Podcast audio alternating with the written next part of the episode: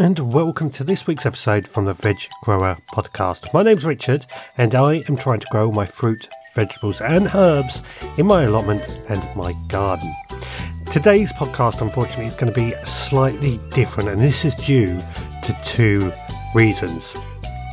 Firstly, currently the UK and much of Europe is experiencing a heat wave and this has meant that I had planned to reduce the amount of gardening that I was going to do anyway and reduce it right down to the bare essentials which would have just basically been a bit of bit of watering possibly a little bit of weeding at the most however the second reason has also altered this.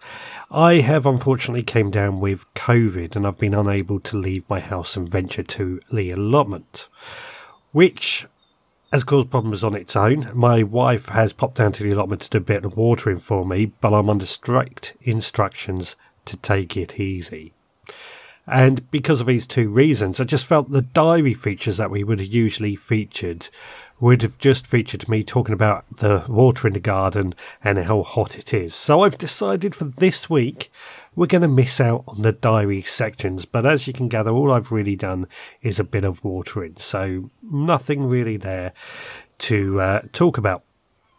But with this chance to kind of be away from the allotment, to miss the allotment, it has also given me the chance to reflect on my allotment. And I thought what I would do is just share with you some of my mistakes that I have made with my allotment. And I would love to know what mistakes you have made with your own allotment too. Now, I don't see mistakes as being a negative thing. I see them as being a, a an area we can learn and a learning curve. We learn more when we make mistakes. So uh, it's not a negative podcast. These are things that we would have changed or I would have changed to produce a better allotment. So let's get on with it. My first mistake was when I was first offered my plot, the council advised me to go and look at it, but I didn't. I just wanted the plot, so I said, right, I'm having it. Uh, got the keys and went straight to the plot, and that was the first time I saw it. At the time, I thought I knew what I was doing. I thought I was knew exactly what I was going to do, having had another allotment before that. And I was also under the belief that this was the only plot available at the time. They were in huge demand and I didn't want to lose it, so I just grabbed it at the first opportunity.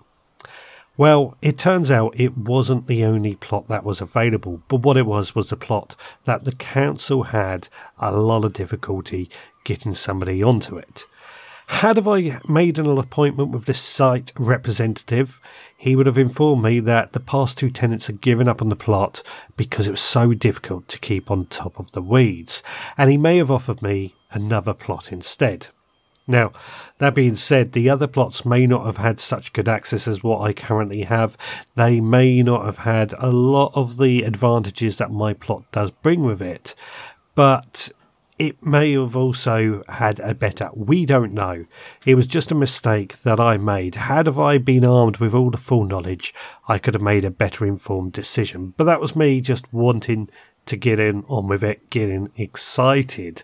Now that leads me quite nicely onto my second mistake, and that was when I took my plot on, I rushed to get everything planted as soon as possible to get it into use. I knew I wanted to grow my own food and I wanted to grow trees and asparagus and those sort of perennial crops that needed to get in the ground pretty soon, I thought, so that they could establish and start producing.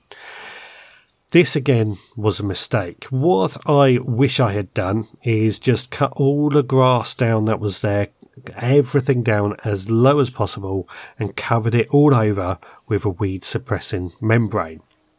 Now, what I could have done then is on top of that weed suppressing membrane had pots or grow bags that I did use to grow things in for that first year. Now, the, the thing is, a lot of allotments will have a rule where you have to get so much of your ground in cultivation within so many weeks of taking it on. And from what I understand, the membrane and grow bags and everything else that I just mentioned would have covered that because they could see progress was happening. It's not about having it looking fantastic within that time, it's about them seeing that progress was being made. Now, the other thing I could have done had I laid membrane down is just peeled off a, an area at a time to clear it and start using it so that it wasn't so so hard to uh, tackle. And uh, this would have meant that I could dug over. I know I don't normally dig, but I think in the beginning I should have dug over this plot, removed any little bits of root, especially the couch grass root, and that would have then left me with less of a problem with weeds now.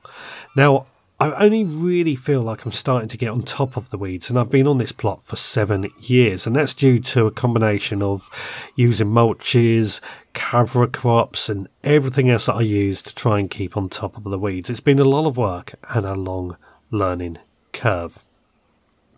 Now, my third mistake is that I tried to keep hold of any plants that were already on the plot. Usually, our plots, when they are vacated, they have to be completely cleared, which is why we never have any sheds left over, unlike other plots that I've had. Um, but plants sometimes do get left behind, and on our plot particularly, there was raspberries and gooseberries and globe artichokes, and these were all really well established. And I decided I wasn't going to waste them. I thought they're food, they're growing. Unfortunately, what this has meant is that the areas where these are growing in has become very difficult to control the weeds. And this is because they're just so tricky to get in there, get to remove the plants to get them out of the way and remove all those bits of weed that I was saying about earlier. Now, I also don't know what varieties of these plants are, so uh, it's a bit tricky if they're tasty, but no, knowing what varieties they are, it's difficult to recommend them and move forward with that. So, this is a, a, a, quite a significant thing that I have noticed, and in fact, it's something that I've started to rectify with my with the raspberries. Now, what I've done in an area, I have removed all the raspberries and I've covered that over. This is going to be the summer raspberry bed. Covered it over with cardboard, and that cardboard will be there for the next year, and that's going to try and get rid of all the weeds. Now, during this time, I'm buying in some new summer raspberry plants, which I'm growing in pots with labels so I know exactly what they are. And then come next winter, 2023 winter, I will be looking to plant those out in the allotment in that same area. And hopefully, I should be able to control the weeds much better. I should be able to uh, just improve what I have and hopefully have less of a problem with pests as well. That's the idea, and this is something I'm going to be repeating in other soft fruit areas that I have on the allotment moving forward. My fourth mistake was when I first built my beds. I wanted to make the most use of the space that I had and have maximum growing space. I still wanted beds and I still wanted some paths in between, but I made myself to have paths that were only 30 centimetres wide at that time. That was just too small. There was just not enough room to walk down, let alone trying to move wheelbarrows or large pots. Now, one of the problems that I have is I'm a size 12 foot, so my shoes would only just fit inside that path. I thought it would be okay in the beginning, but what I found, I was either causing damage to the beds next to me when I was working on one opposite. I was getting caught up all the time. It was just very, very hemmed in feeling as well. So I've already rectified this and carried this on moving forward. When I built some new beds, I made sure I had twice as much of space between the beds. And the beds are still the same size, so I've not actually lost much growing space. I've gained more more um, uh, walking space by basically moving the beds over and losing a little bit of an area where I lost a bit of this raspberry bed area, we can say that, but also an area that I gave myself, which was just a grass area, to have an area where I could work on things that needed a bit more space, such as cutting wood, etc., etc. Well, now I just use an area outside my allotment for that. It's it's not so much of a problem, and I'm I'm better for it, I'm happier for it, and I'm not causing as much damage. The fifth mistake I made was that I would bring in items that I thought I would use on the allotment, but these just ended up using space. Now, this mistake is something I recognise in myself in both being a hoarder, unable to throw away anything, including old pots or bits of wood, and holding onto them, but also in being a bit of a dreamer and seeing things that I think would make my life easier, but actually end up taking more time. Now, an example of this, I've got these large water bags that place in a wheelbarrow. We fill these bags up with water and then we can use that to water our plants. Sounds like a good idea. Reality is, it never gets used. It's too fiddly. Watering can is just quicker. So I need to get rid of these excess items. It's something I need to do. And the same can be said for all these little bits of materials such as wood or canes and things that we're going to say to myself that I'm going to use in a project that I never get round to. Now, if I do want to do a project, I'm going to get the materials when I do the project instead of always trying to hoard onto them and do a project in the future. Does that make sense? It, it does to me anyway. My sixth mistake comes from trying to do everything on an allotment at a weekend. Now, this would often mean spending many hours down on a, on a Sunday down on the allotment each and every week. Doesn't sound there's too much wrong with that on the face of it, does it? But what I've discovered is that by doing this, I spent most of my weekend time just clearing weeds and watering, and when I had any larger jobs to do, I had to rush to try and get them done. And it also led to some strong words from my wife, who would have liked to do something a bit different on a weekend every now and then with me. Since I've now been attending the, the, allotment during the week and on almost daily basis, I find, even though I'm just doing weeding on a daily basis, because the weeds are so much easier to control and I'm on top of it a lot better, I'm also getting better crops as well. I find that at the weekend I don't need to spend every weekend on the plot for hours at a time. Just an hour or two is enough. And if I have a big project, I can get down the allotment and get straight into it. This means that one, we can afford to have the odd weekend away from the allotment, and might want to might, might want to go away or something, or if I'm ill, covers for that. But also, a project that I might be doing. For example, I've got a project coming up where I want to build some new compost bins. Because I'm not having to rush to try and do those, I can do those compost bins properly. I can make them look a lot better. They're not going to be rushed and they're just going to turn out to be a much more relaxed, better job. Now, mistake number seven for me has been not putting up labels so that passers by can see what each in each bed or what each bed is being used for. Now you might be asking, what business is it of it by to the passers-by as to what I'm growing in my bed? Well, here's the thing that I've learned from a recent conversation I had with my council. When they are inspecting our plots, they don't really have the time to go and have a real close look at everyone's plot and see exactly what everyone is growing. It's very much a passing visual inspection, and they have standards that they are looking for. Well, the first inspection this year, our inspectors weren't aware that my beds had green manures growing in them, so they thought they were weeds and they marked it down because of that. Now, had I had a sign saying that green manure's in there, the inspectors would have seen it and not marked it down um, and would have been quite happy with that because it's quick and easy for them to tell what's going on. So I'm going to be making a few signs in the future green manures, signs for potatoes, brassicas, and so on.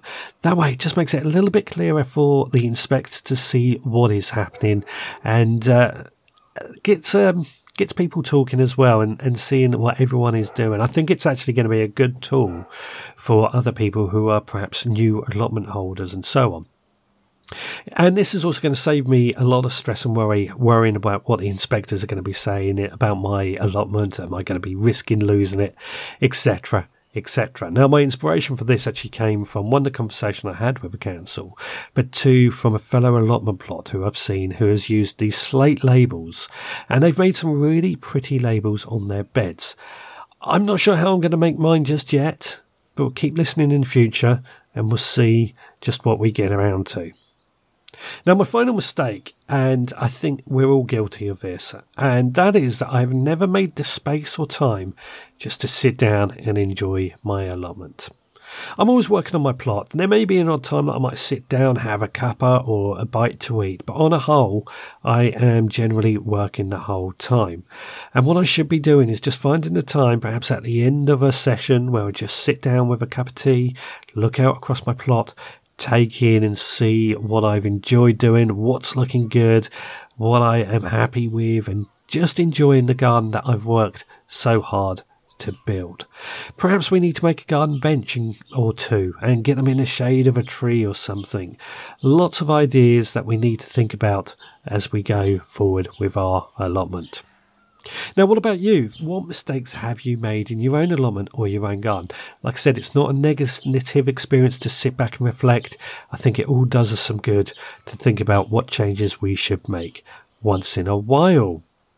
Now, at the end of every podcast, I have been talking about what I have been cooking. And because of COVID, I haven't really been cooking very much. The wife has thankfully been doing it so I don't make her ill either. But I have got three articles that I want to share with you from Thompson and Morgan. They're good articles, uh, partly because I'm featured in all, all three of them as well. Uh, the first one's called The Best Way to Preserve Tomatoes. The second one is the best way to preserve apples, and the third one is eight best chutney recipes. I've added links to these in the show notes. Now, these are all just recipes from fellow bloggers and people like myself who are passionate about growing their own food, like to cook their own food, and are sharing ways that we can be using our produce in really good ways to make them last in our kitchen. So please do go check those out. Really good articles, I've got to say. Some great recipes there that take a lot of inspiration, as well as some fellow bloggers, and uh, lots there to keep you cooking for the next few weeks, to say the least. Well, that brings us up to the end of this week's podcast. Slightly short compared to our current running time. Like I said, hot weather, COVID, it's going to change things, but uh, we've still produced a podcast that I hope you have enjoyed. If you have enjoyed it, please do consider leaving a review on your podcast app. Or if you would be so good to consider joining, becoming a member of my supporters club. My supporters club, I charge just £5 a month, and for that, you get extra behind the scenes podcasts as well as a collection of seeds sent to your door every month. I charge just £5 a month for that, and if you head to the veggrowerpodcast.co.uk, you will find out more.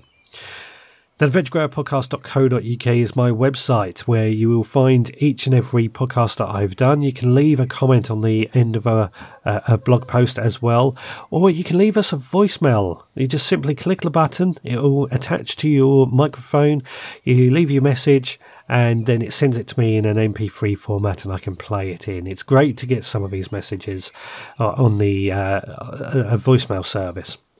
Finally, don't forget to find me on social media. You find me on most platforms. Just search for the Veg Grower Podcast. Well, that is it for this week. We'll be back again next time where hopefully I have recovered from COVID and we'll be back out down the allotment. I'm looking forward to it, to say the least. Until next time, please take care.